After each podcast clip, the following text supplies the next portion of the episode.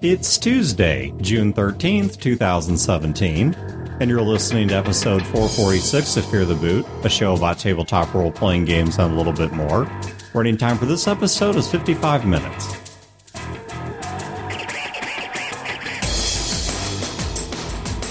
Welcome to Fear the Boot. My name is Dan. This is Brodeur. My name's Chad. All right, so... Wayne's a punk. Yeah, Wayne is a punk bitch, but that's not the topic of the show. So... I started, I don't watch a lot of anime. I'm not, you don't watch like any. No, I really don't. And there's a there's a story behind that we've told on the show mm-hmm. before, which is I had some people that... Anime were, fans ruined anime for you. Bingo. That That's mm-hmm. exactly, specifically American anime fans ruined anime for me. There's one that I picked up because... You're welcome. Be, yes, and, and Chad, you were the first person to mention it to me. And there were several people's recommendation that figured into this. Mm. You recommended it to me. Some people on Facebook recommended it to me. And one of my personal favorite comedians that's alive.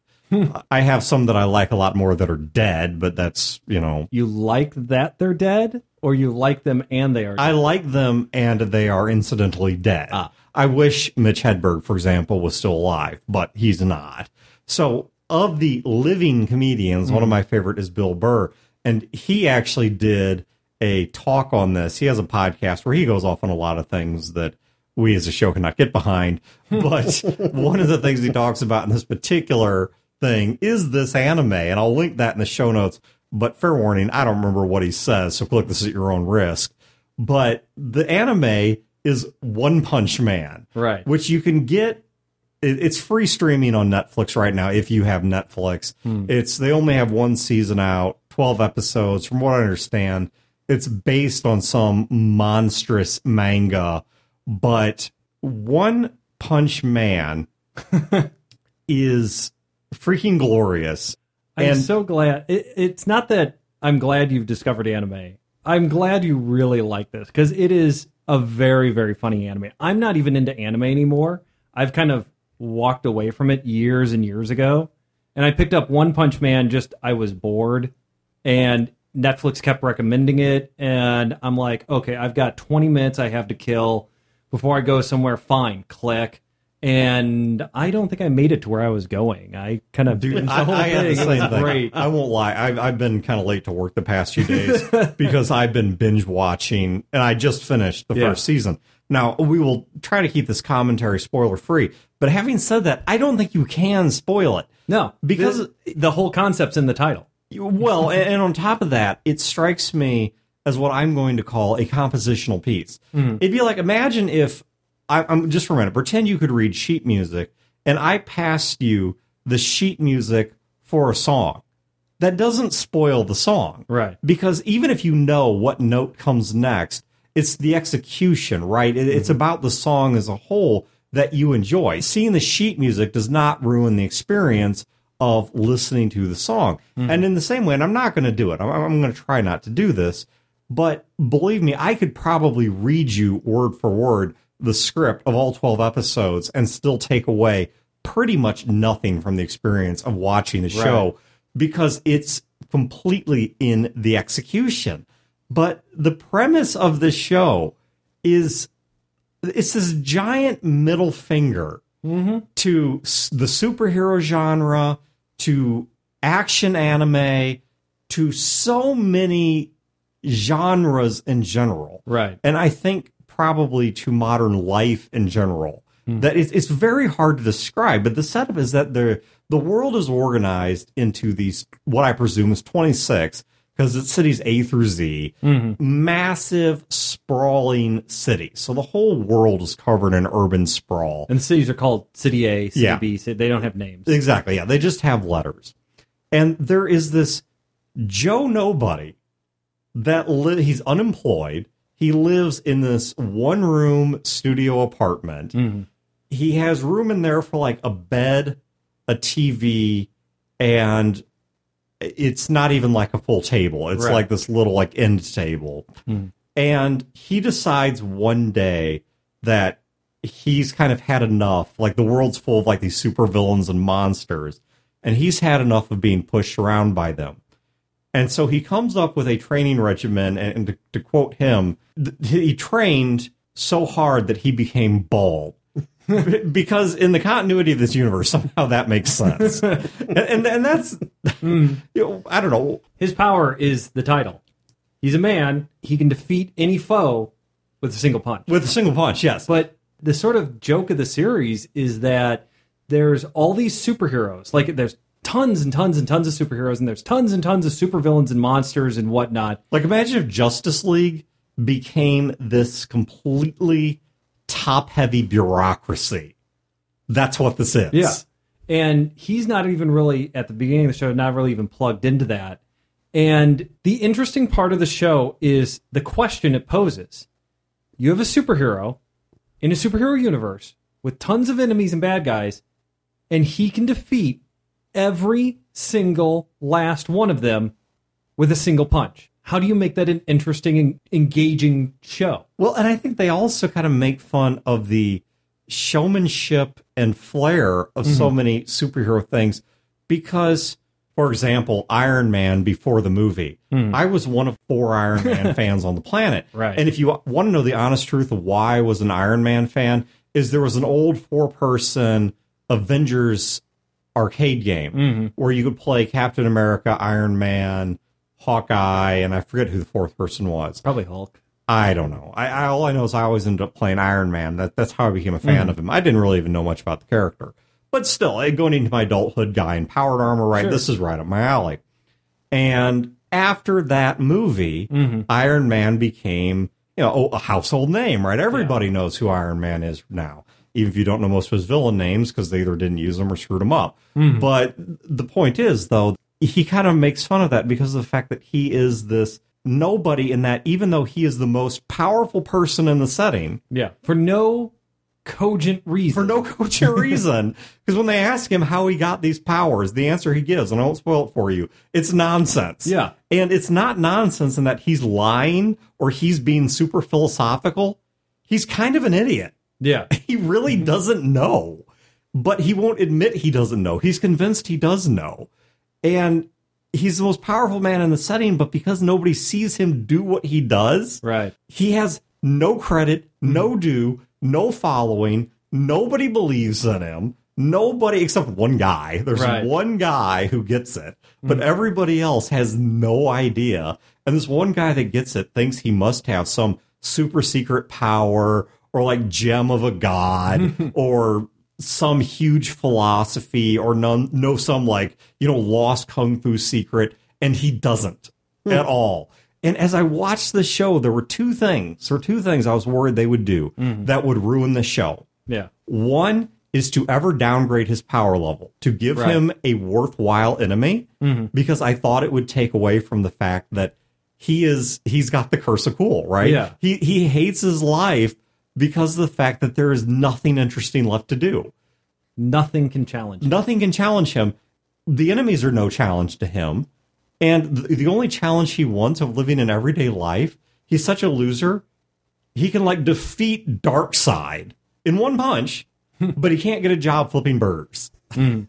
Because he's just such a he's just such a doof, right? But it was that, and then the other thing is, I hope they never explain his powers, right? And I don't know about the manga, but at least in the course of the anime, they didn't. Yeah. They never, all the way to the end, they never explain how he actually got his powers, or if his own stupid idea of where they came from, which I'll leave for you to discover if you watch the show, is in fact actually where they came from. Mm-hmm. I was blown away by it because this is a show that does nothing but subvert and contradict. Yeah. It is contrarian.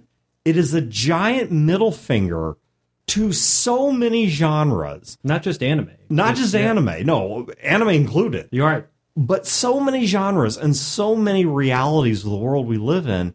And I normally hate that crap. I don't like anime in general, and yeah. I also don't like...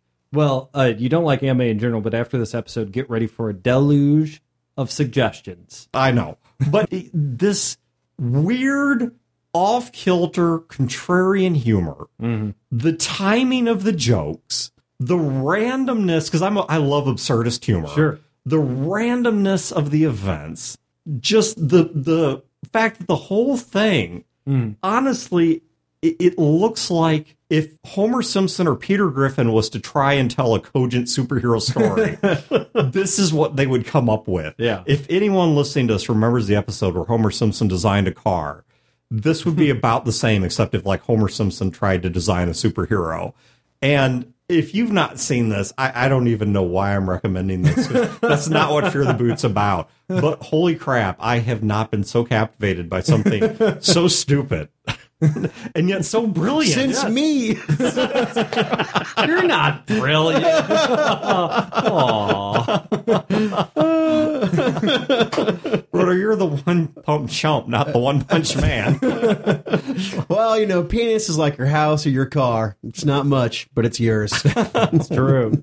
No, One Punch Man is great. One Punch Man is really funny. It's different. It's good. It makes fun of a lot of stuff while at the same time being self-deprecating, but also at the same time not just falling into this morass of self-deprecation either. There's not a whole lot you can say about it because the concept's so simple, but it's not a simple show.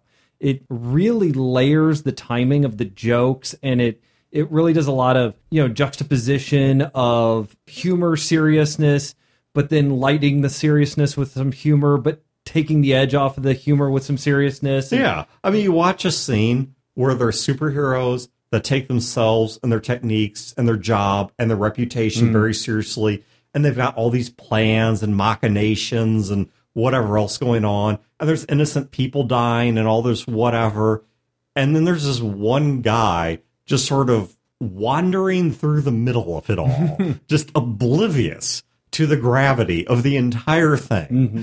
And the most heroic superhero in the whole thing is a guy on a bicycle. It is. K- Kamen Rider. No superpowers. It's, At, it's Mumen Rider. Oh, Mumen Rider. Yeah, Kamen Rider. I'm sorry. Kamen Rider is something totally different and unrelated. Yes, Mumen Rider. Mumen Rider. And yeah, Chad, because you're bald. I was yeah. actually thinking, I, I, I'm way too lazy to do this, but if uh-huh. I can find somebody to pay to do this, I would love to go to a convention with you as One Punch Man and me as Mumen Rider. Mumen Rider cosplay would be amazing. I would totally do that. Yeah, and I'm down. Except I have glasses. That's the only... There's a lot of like bald characters in anime and other stuff that I could cosplay as. None of them have glasses, and I can't do contacts. And without my glasses, I'm freaking blind. So, huh. that, so you'd have to either dish a glass and have someone lead you around, right. or yeah. or... deal with contacts for a couple of hours, yeah. or I don't know, wear the wear the glasses and just take them off for photo yeah, for photos and stuff and such. But I would, if somebody made this costume, I would. But but you, Dan, you'd have to go to an anime convention. And you fucking hate anime. I know. Look, I know no, you can you can go to Gen Con. Plenty of people will recognize yeah, you. True. It'll be All fine. Right. That's true. That's true. I could do it. At, I could do it at Gen Con. I could do it at Comic Con. Mm-hmm. Or if they ever roll back the age of consent laws and Carla divorces me, I could go to A S I N and do it there. But cosplay, that is. Yes. And, uh, but I would totally. I, I don't know, man. I just go with it. I don't know what to say. I'm stunned. I, I'm, anyway, please continue. Age of consent, Germany. I, I, I don't know. I don't know what to do. So, all right. I have no idea where I was going with that, but there is apparently season two coming up. I don't know why we're suddenly an ad for One Punch Man. Yeah. But I, uh, that fat check you got in the mail. I wish. But well, clearly you earned it. it. It's amazing to me. Not the show. I mean, show is pretty cool. It's amazing to me. You hate anime. You legit hate anime. You don't like it. It's not your thing. No. I mean, it's just not your thing. No. And that's cool. Not. You know, it, it can't be everybody's thing. And like we said, we had some real serious anime fan friends who way oversold the entire concept of anime. They oh, yes. weeaboos to the extreme and all the, you know, horrible glory that is the derogatory term of a weeaboo. And they just killed anime for Dan. When, when I was told, now this is just one brick in the wall. Okay, this is not the full story. But just one brick in the wall here is the moment when I was told that Project Echo was too good for an American audience. And I was told this by a white American. That's... Yeah. Okay, that that was a couple years of my life. But I... Project I, Echo is a nineties cheesy yeah, I, Supergirl anime. It's fun, but... If you're... yeah. If, if you're on a ton of weed or something, maybe it's passable. But it wasn't good. But the, the, the point being here, though, if you've not watched this and you've got Netflix yes. or a torrent or something, do yourself a favor. Check this out. It, it's it was unexpectedly hilarious, and I don't know that I can really explain why. Mm-hmm. One of the things I always enjoy in a sadistic sort of way is when I'm sitting there listening to Pandora, and they'll come up with a review of mm-hmm. the band or of the song. That's, you know, if you click the view more or whatever, and it shows you that. You can't explain music. Right. I'm sorry. They have to invent their own lingo, mm. and they have to come up with their own phrasing and their own cultural reference points, and, and say things like crunchy guitars, which I'm sorry, if not for the fact that this was a repeatedly used bit of lingo, would be a complete bull term. Now, I'm sure there is some guitar aficionado that's going to gonna, email you right. and give you a lesson. But but the point being, I can't explain to you Tchaikovsky's New World Symphony. Mm. Does it have crunchy guitars? No, and actually, I think I screwed up. It's not by Tchaikovsky anyway. But the point being... Maybe it does have ch- crunchy guitars. I mean, shows how much you know about this, but, right? Yeah, I know. Now between points, I'm going to have to Google this, so I, I don't... You're going to get so much mail. I know. You know? Okay. your, your Facebook is going to blow up. If you've ever listened to the New World Symphony, it's a beautiful symphony. I can't explain to you why. You're going to get three hundred people suggesting to you to Dvorak. watch Attack on Titan. I didn't even Google it. No phone in hand, right, guys? Dvorak. It's Dvorak's New World Symphony, not Tchaikovsky. All right, but let's... no. My policy is... All right, so one quick pseudo-announcement, two, two mm-hmm. quick, one announcement, one pseudo-announcement. We'll do it that way. So, well, I have one question for you. Okay. Okay, so you, this is One Punch Man. We'll make it quick so that we don't do an entire bonus episode We're about well One Punch past Man. Quick. Right. You watch One Punch Man. Yes. You loved it. Oh, yes. You're, you can't wait for season two to come out. No, I cannot. Uh, me too. And I hope they still don't break my two rules. Right. Don't give him a real threat and don't explain his powers. Would you watch another anime? I'm not saying you go full balls deep and you go all anime and you get your waifu pillow and all that sort of stuff. But if somebody came to you, I'm not saying me, but if someone you came to you and gave you an elevator pitch for an anime and it just clicked, would you give it a shot? It'd be an uphill sell.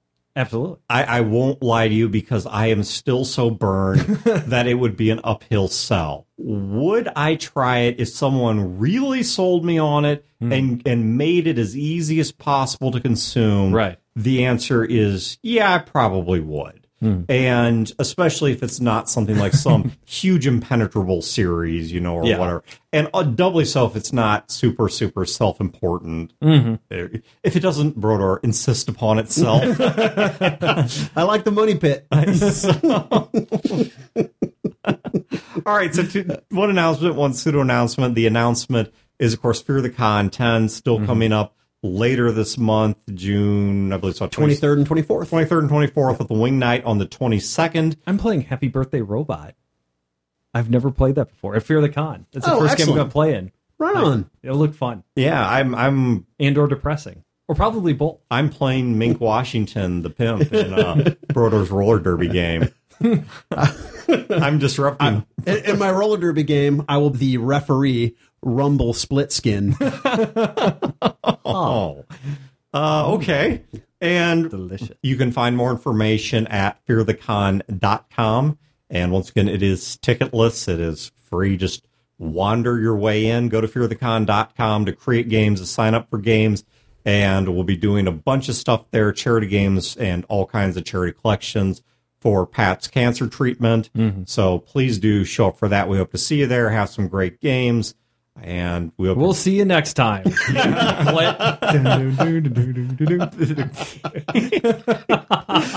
don't know why that tickled me so much. the, the, the second thing, which is kind of a pseudo announcement, is so right now we are trying out an actual play, which is something Fear the Boot has never seriously mm. attempted in all of its years.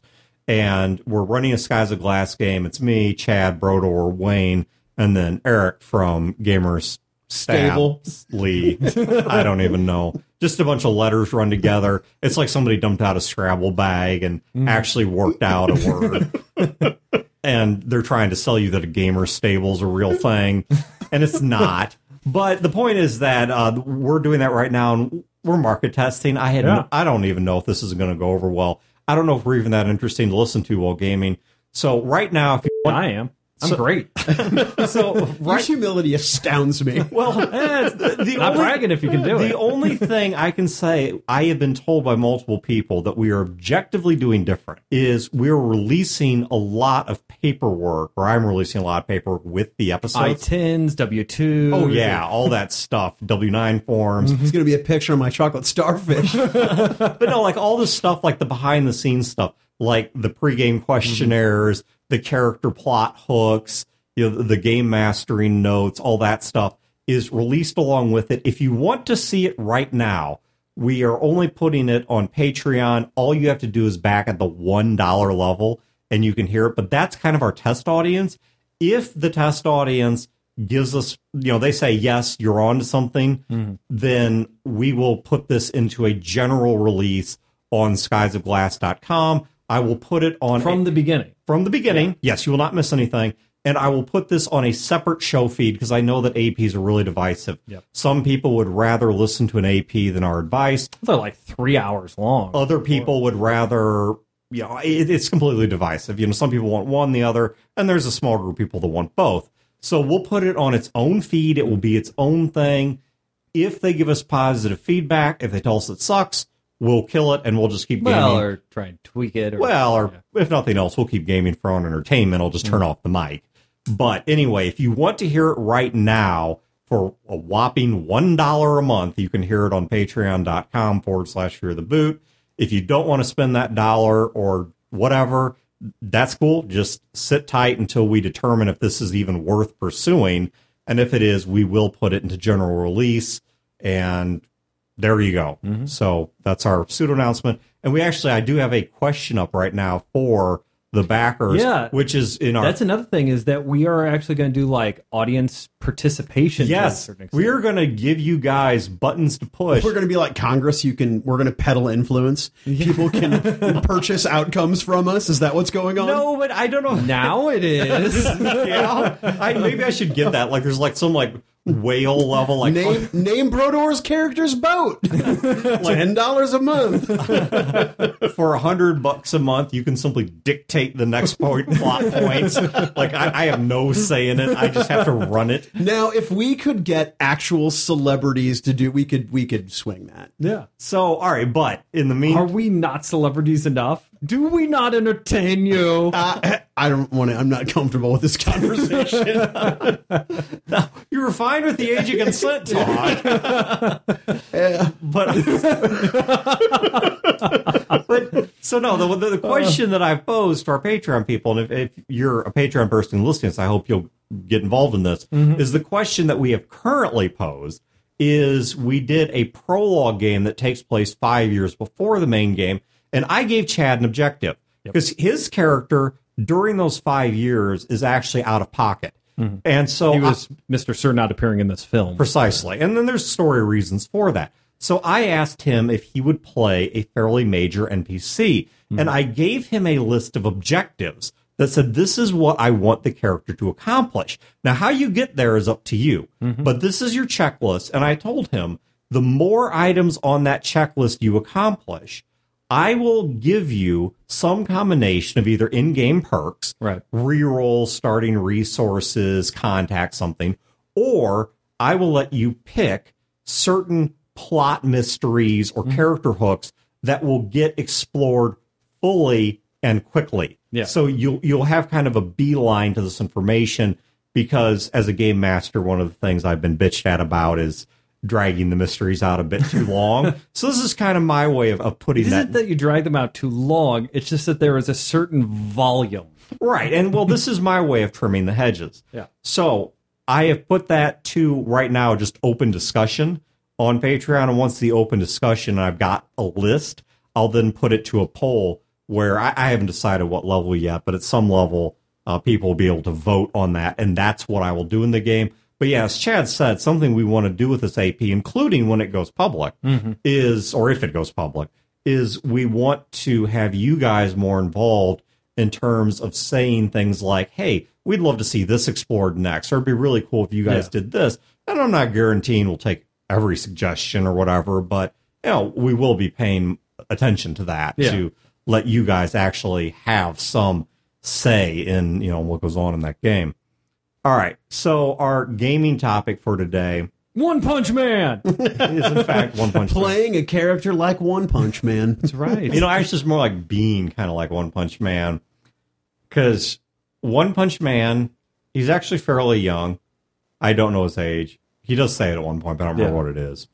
But we're back on One Punch Man. Yes, because One Punch Man, there's a truth about him that is, and I was talking to Johnny G about this last night, because right now I'm involved in a Fantasy Flight Star Wars game. It's mostly Age of Rebellion, but the Game Master's allowing us to pull character types from any of the major books. So I'm actually playing an ex-Imperial assassin from Age of Empire, or Edge of the Empire, excuse me. This game is freaking weird. The dice, it's like... like not the plot story. No, no, no. The game so, okay. game. The, so, the mechanics. Yeah. Right. right, right, right. So Ed Sawyer, mm-hmm. under Melchior, he's running the game, doing a great job, right? Mm-hmm. We had a lot of fun last night. The players are me, Johnny G, Miranda, and Lil Sexy mm-hmm. from the long-defunct Trapcast. The rules to this Fantasy Flight game, like all Fantasy Flight games, has to be... There's a lot of fiddly bits. Oh, yes. It's entirely more complicated than it needs to be. Now, don't get me wrong. It works surprisingly well, mm-hmm. like all Fantasy Flight games do. But there is so much crap. And... it's an Ameritrash version of a role-playing game. Dude, last night I had a die roll that included, here's what I was told. I need you to roll two purple dice, but because of such and such, which I didn't even follow, you have to roll also a red die. And then because of your skill, you get a yellow die, two green dice, and a blue die. Do now, any of these dice have numbers on them? No. None of them. Well, in fact, they all have generally symbols unique to that die or a couple He's other correct. dice. It's like oh, a yeah. blue die yeah. might have symbols that are completely different than a red die. Right. This is seriously... So what like, are some examples of the symbols? Dude, though? This is like rolling the walls of King Tut's tomb. it, it's just like, oh, hey, here's a thing that kind of looks like an explosion, and here's something that looks like... Well, there's a couple dots. There's some just some dots. Well, now, like the, traditional pips, and, and, and here's but like, they're not positioned like traditional pips. And, and here's oh, like course. two wings, and here's a circle with some lines around it, and here's something that looks like the sword from Thundercats. I'm not making any of this up. And so it's the Sword of Omens. The Sword of Omens. Thank you. I couldn't remember its name. And when he had me, it's the most racist cartoon in the history of ever. But we'll save that for really? the mics. Wait, there's a negative episode there. So we haven't done, we haven't yeah, done a, that's some racist shit right there. Okay. Anyway, we, we've not done a negative episode in a while, so maybe that's our. maybe that's our. Well, I gotta have a couple of beers in me to tell the story right, because well, yeah. One Punch Man also had a few kind of, uh, yeah, off color slash on color moments. But anyway, the point being. That there's one point where he had me roll what I just described, and the result was upside down triangle. Now, if you think I'm making this up, I'm not. The result of the roll was upside down triangle. And this is witchcraft. Like, that's my next role-playing so, game. So, we're just going to gut chickens and read their entrails for successes and failures. Yeah, I, that's all conflict resolution will be the death of a chicken. There, there, is a, there is a simpler way of doing that, which is you light a candle in the middle, and you put a glass of water there, and what you do is you pour off the candle wax into a spoon and then flick it into the cup of water, and whatever shape it takes on, you have somebody just Rorschach test, you know, first thing that comes to mind, and that's the outcome of this of the action. It doesn't require, because if you got a chicken at Fear the Con, I will eject you. I'll probably eject too if I kill a chicken. But the, but the point oh, is, man, dude, this I got it. When you say the chicken's gonna get it though. uh, I've been reading too much Preacher. Anyway, I'm sorry you were saying, but man, that is not a figure of speech. The result of my roll was an upside-down triangle. So, wait a minute. You, you like roll eight, all these... Eight dice. Eight dice. Work out to one upside-down triangle. So you, you mystically interpret the dice, and then you, like, what? Look at a chart in the book, and then it is an upside-down triangle, or a square, or an exploding cow, or... I don't know, and well, I don't... Sim- symbol A cancels out symbol B and vice versa. Okay. So you have all of these symbols, and basically when you're Hold done... Oh. Stop. Do you want the Rosicrucians to kill us? I like I like how you went obscure in your conspiracy theory. That's good. That's good. This Or is it Rosicrucians or whatever the hell it is? Dude, this this is esoteric. Yeah, well, you're about to find out tonight. Yeah. The point is, yeah, when they come for me tonight, and we're going to have this epic battle. Because I'm armed. I'm armed, man. And my dogs are going to warn me. They're not sneaking in here. It's going to be an epic battle. Unless one of your dogs is with them. No. I've checked them all. Trust me. I, I've used There's like, no zipper on no, any of these dogs. I've used like red dice and blue dice, and, and these dogs came up nothing but mum-ra. And so the ever living. So I know we're clear here. But dude, I, I don't think Ed is allowed to explain it to us. I really don't think he is. I don't think any of us don't make me laugh, I'm gonna cough more.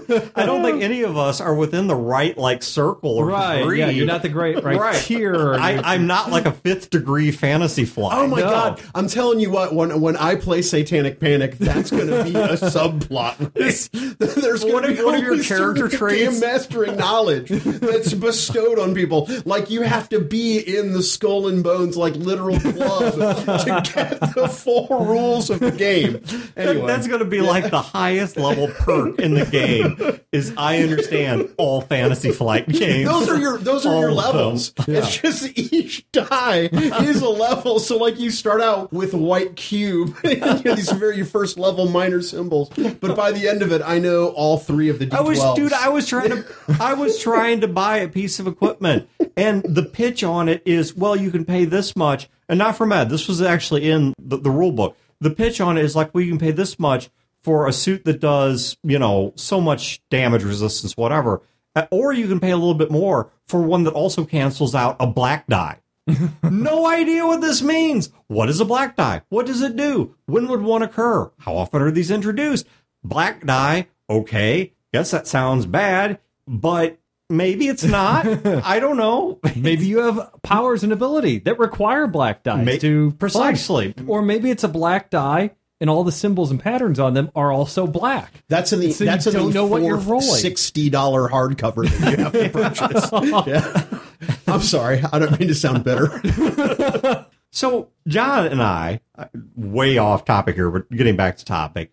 So, of One Punch Man. Of One Punch Man. Yeah. Well, speaking of One Punch Man, if I was writing the show, every episode would be named after a punch, and the first episode would be Donkey. The donkey punch never occurs in the show. I saw a movie trailer way, way, way back in the day for a movie called Donkey Punch. Now, I don't know if the trailer was serious or was like one of those early college humor type sites. This is like two thousands or something. But it was guy doing a girl, and he donkey punches her and kills her, and they're on a boat in the Caribbean, and now they have to. What happened to Natalie Wood? Cover it up. It's like, and that, and it's like n- no part of the movie trailer played it as a comedy, except it was a movie called Donkey Punch about a donkey punch. Wow. It's very strange. You see, One Punch Man took us off the rails.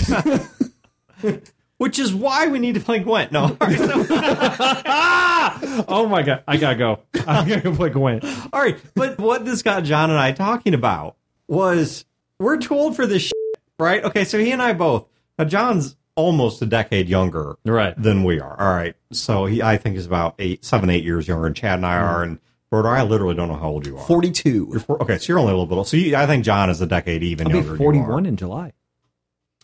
I, uh, I won't tangent this again. All right, but so we got talking about how we're we're kind of too old for this. And John and I, we at first worked out a two-axis chart that I then expanded into three axes. So because it, you're too old for that, but wow. you're not too old for three D quadrilateral well, okay, charts. Dude, analysis of his role-playing games. Right, precisely. Yes, yes. Yeah. Continue. Dude, well, dude, uh, after that night, a, a cube was fairly sensible. A cube was about the most sensible thing that I had seen all night but long. It, what, but where in the graph does the Sword of Omens appear? All I can tell you is if you understand those rules, like there's a point where it doesn't make sense, it doesn't make sense, and then you finally have an aha moment, and you know you've hit it because you go full Lotus, spread your arms, and start drifting. And then suddenly the game makes sense. But what we were talking about is, okay, so the original Mm-hmm. four quadrant chart. All right. So two axes. All right. Sure. So one left to right, one top to bottom. It, it can be whatever was the crunch of the system. So you have simple system on the far left versus complex system on the far right. Okay, so on the far left, you have something like Terrible or the You Tell Me system, right? right. Something that can be explained in seconds, yep. literally. And on the far right, you have games like BattleTech or the Palladium system or Hero system or Starfleet Battles or whatever that require an enormous amount of information to play. Mm-hmm. The second axis then that he and I came up with was the elegance of the rules. How well are the rules, number one, interrelated? Number two, how intuitive are they? Do they do what you would expect them to do? You know, can you say, oh, well, I rolled a D ten for this, but now I've got a bonus, so I go up to a D twelve. You know what I mean? Is this something you can obviously make sense of? And does the rule book present it in a sensible way? Look, I love Fate, but I'm going to go ahead out on a limb here and tell you that one of my issues with Fate Core was I thought they took a rule system and, quite frankly, they did not explain it in the way I, in, in what to me was the best way, because they were using concepts and using nouns that were not defined until one hundred pages later. Yeah, I think Fate Core is a bit of a mess. I and, so, and I, I think it has a lot of potential, but yeah, and I like Fate as a concept, but I thought Fate Core really needed some serious rearranging. Yeah, I thought that when when I read Spirit of the Century, it made more sense than Fate Core does. Yeah, yeah. And just say I feel the same way about Dresden, that right. I felt it made better sense. Yeah, but the point is, sorry. So when I sat down with Fate Core, I couldn't get through it, not because of the fact that it's a terrible rule system. It's not. I like Fate. But because of the fact that in this case, it was presented, we'll call it inelegantly. All right. So it was not presented in a way where the rules I felt were clearly building off one another in a way that I didn't have to fully wake up and mm-hmm. put my thinking cap on to hack through it. And maybe that's just me. Maybe I was distracted. You are going to get so much email I don't, from this you know episode. Pff, I don't even check it. But, that's very Brodeur of you. But here's the thing, man. So I told John, I said, you know, part of it is I don't know what the change is caused by. Mm-hmm. Is it because I'm just getting older? Is it because I have more going on in my life that distracts me? Is it because I have anxiety disorder, and that does degrade your ability to focus? Sure. Is it because of the medications I take for said anxiety disorder, which also degrade your ability to focus? You know, there's all kinds of things. Or is it just... Or is there Gwent that needs to be played? Is there, well, or broadly speaking, are yeah, there... distractions. Are, are there distractions, things I'd rather be doing? Other things I'm thinking about, maybe because they're more important, maybe they're not, but it's just I have... other things I'm thinking about, mm-hmm. you know, or is it just I'm getting old and I I'm just not as sharp of a pencil as I was fifteen years ago.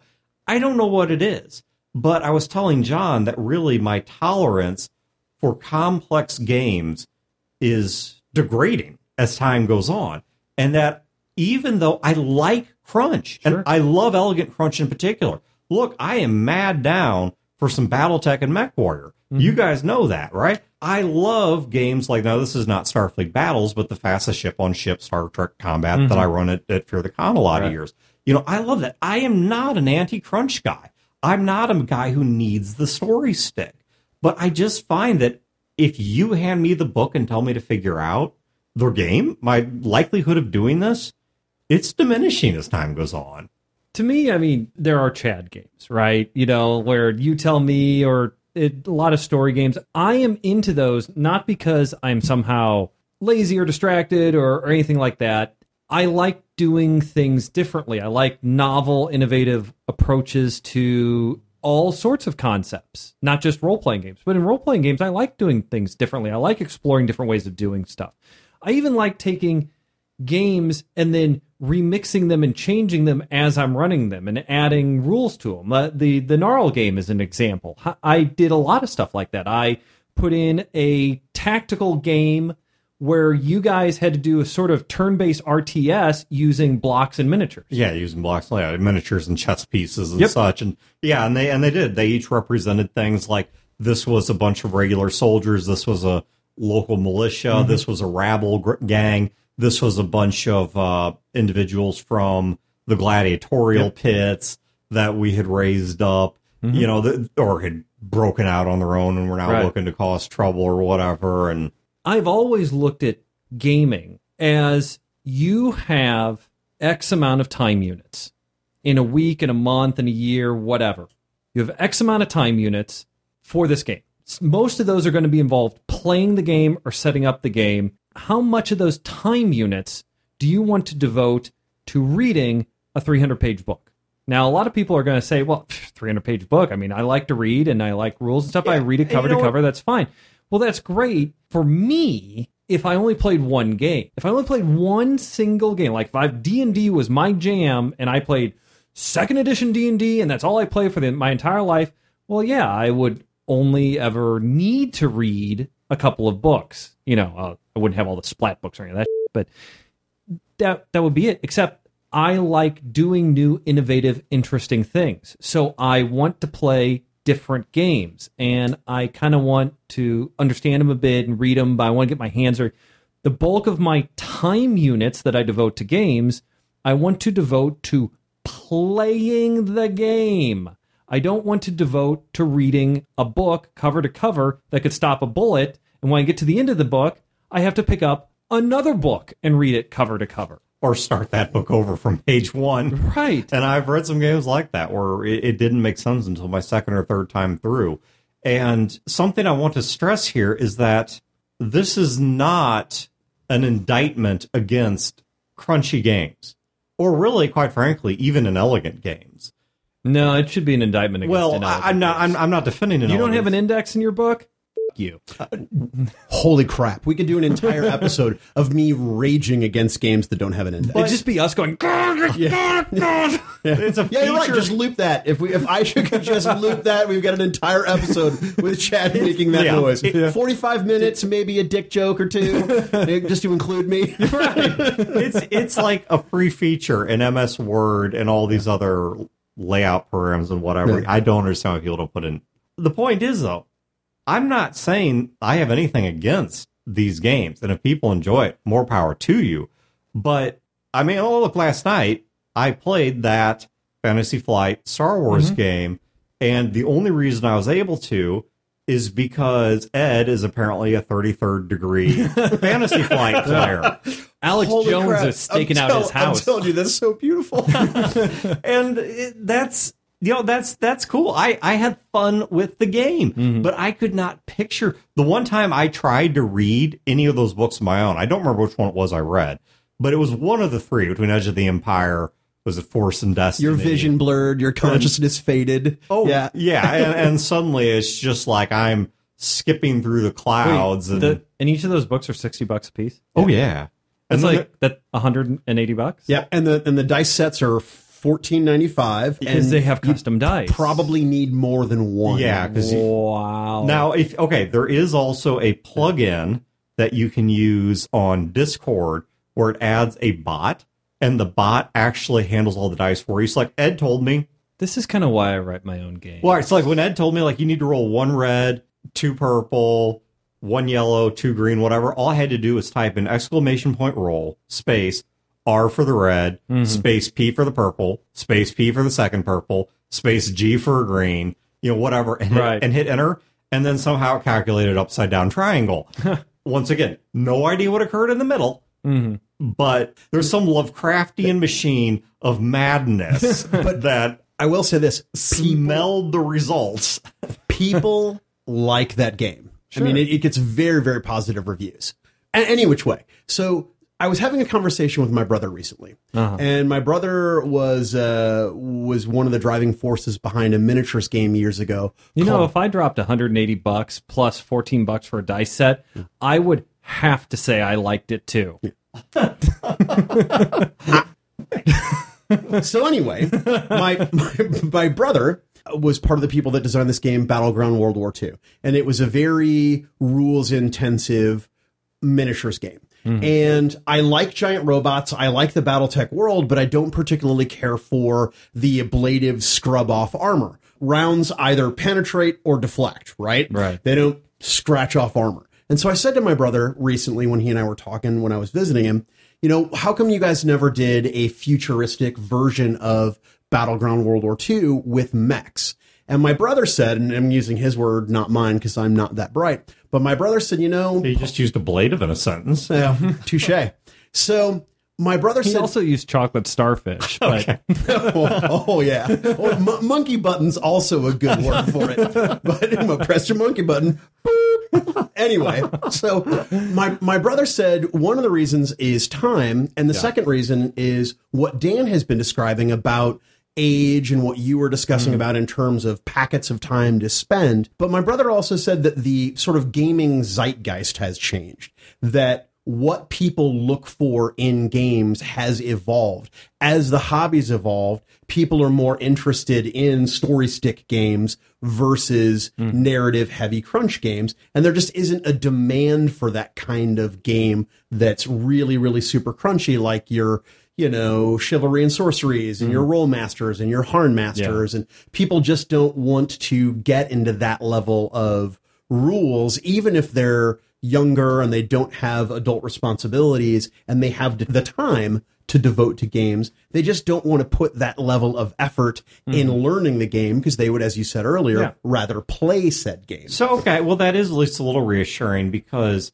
instead of thinking now that I might either be getting older or having degrading mental capacity, I'm actually just a follower. And that's exactly how I would describe you. Right. So, all right, so as we were working through this, I threw in, and just for sake of, of discussion with John, I threw in a third axis to this. Mm-hmm. So instead of a square, we made it a cube. All right, just so you can't put this on a web page real easily. But we made it a cube, and the third axis I put on there is how much do I care?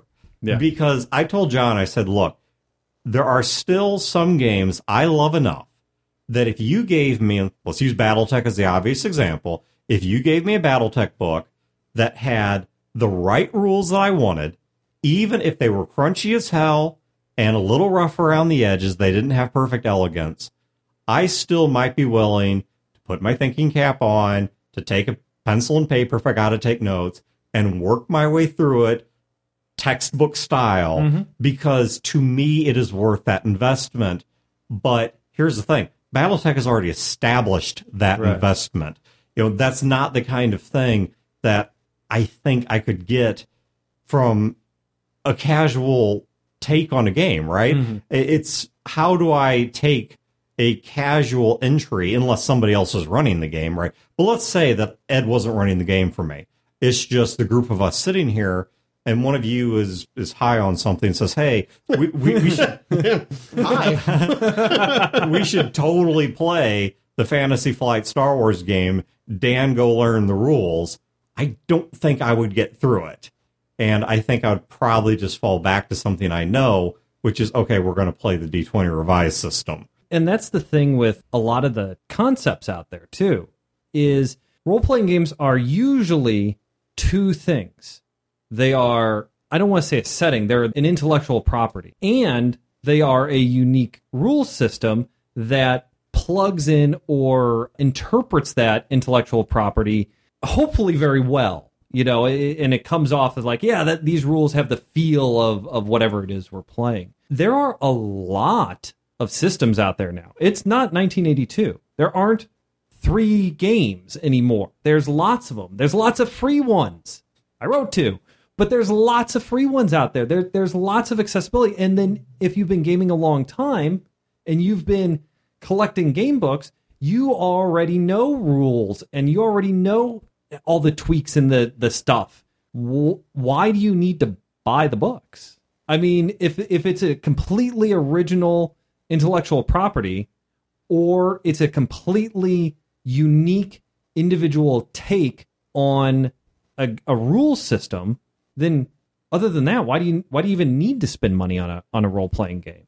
It's kind of like the the Cheap Ass Games concept, the, the company Cheap Ass Games. Their idea is they're going to sell games that are just the individual components of what you need. You all, if you play board games, you already own dice, you already own spinners, you already own counters, so they don't have to put that in the game and charge you for it. Just go raid one of your other boxes.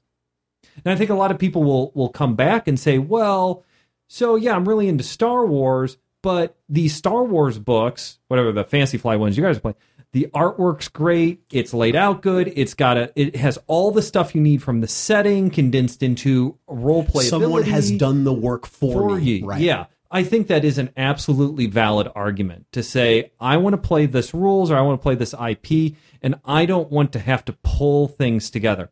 That gets back to my argument too earlier. I just want to play.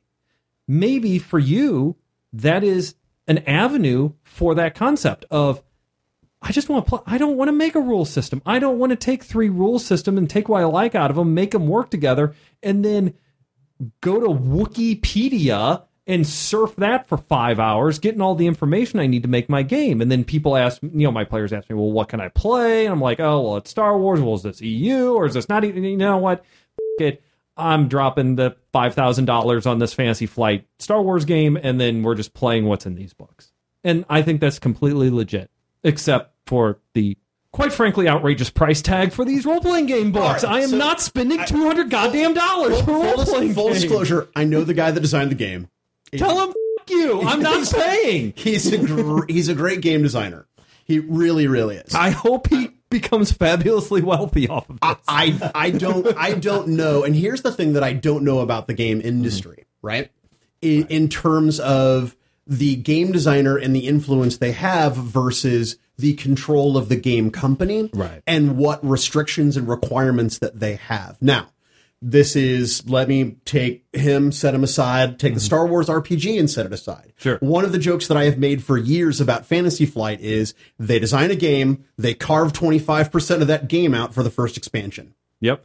And I, and I think their marketing, their production, their business philosophy, it's genius because they make money. Yeah. I mean, they make money. So to tangent on that, and not about Gwent or One Punch Man, but actually based on what you said, so the game Pandemic, when years ago, I think it's Z-Man Games. By yeah, Z-Man Games is correct. So they came out with Pandemic, right? And I played a copy of it somewhere with some people, had fun, and I ran out and bought it. And there are multiple ways of playing Pandemic. And in my box, they had the one with the bioterrorist where it's hidden and tracked and you play against each other. Then you have like this sort of advanced harder mode. And then you have like different different ways of playing. And it was all there.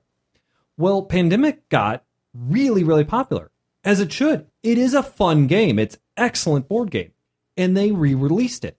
And then they, I think they did something super shitty. They took Pandemic and they took all those play modes, remove them from the base game, box them in their own individual games that required you to have the original game, to, that to have the core game to play. That's interesting. The only the only exposure I've ever had to Pandemic Get it? was was the original game coming out and then the On the Brink expansion coming yeah, out. Yeah, that, that's what I had is the, the On the Brink one, and then the On the Brink one was totally worth it because they gave you Petri dishes to oh, hold yeah, your... fantastic. Yeah, that was sure. really neat. Yeah. But yeah, no, they and they re-released it. And yeah, I thought that was kind of shit because it, I think it goes back to what you said. You have a game and you're going to carve out twenty-five percent of it, put it on a shelf, and then sell the remainder, the right. seventy-five percent to, to everyone. If it gets popular, then you roll out the other twenty-five percent. Right. And then another twenty-five, and then another, and then another, and then another. And again, I have no idea. I mean, I'm just talking out of my ass, right? I You're the conspiracy theorist. Right. This is true. The Earth is flat. I mean, come on. Well, there's some there's some interesting articles to be read about that. Okay, we're done. Even I have my limits. Or at least you're not killing people, some like anti-vaxxer thing. Well, the- oh, wait, no, hold on a second. I didn't say I believed in it. I said it was interesting. So, okay. Uh, thank you guys for tuning in. Check out One Punch Man because it is a lot of fun. And then also check the show notes for links to Fear the mm-hmm. Con and all kinds of other stuff. And we're trying to pull together a Gwent League. Yeah. Uh, oh, yes. I'll link yep. to that again. Chad's uh, Gwent League is mm-hmm. trying to put together. Once again, if he gets enough players, I'll find some way of doing prize support, whether directly through Fear the Boot or reaching out to some game companies. We'll figure something out. Maybe we'll get a copy of the uh, Witcher role-playing game before it comes out. So thank you guys. That look on James' face. Priceless. Have a great week, great games, and we will catch you next time. Maybe not with Brodeur, but...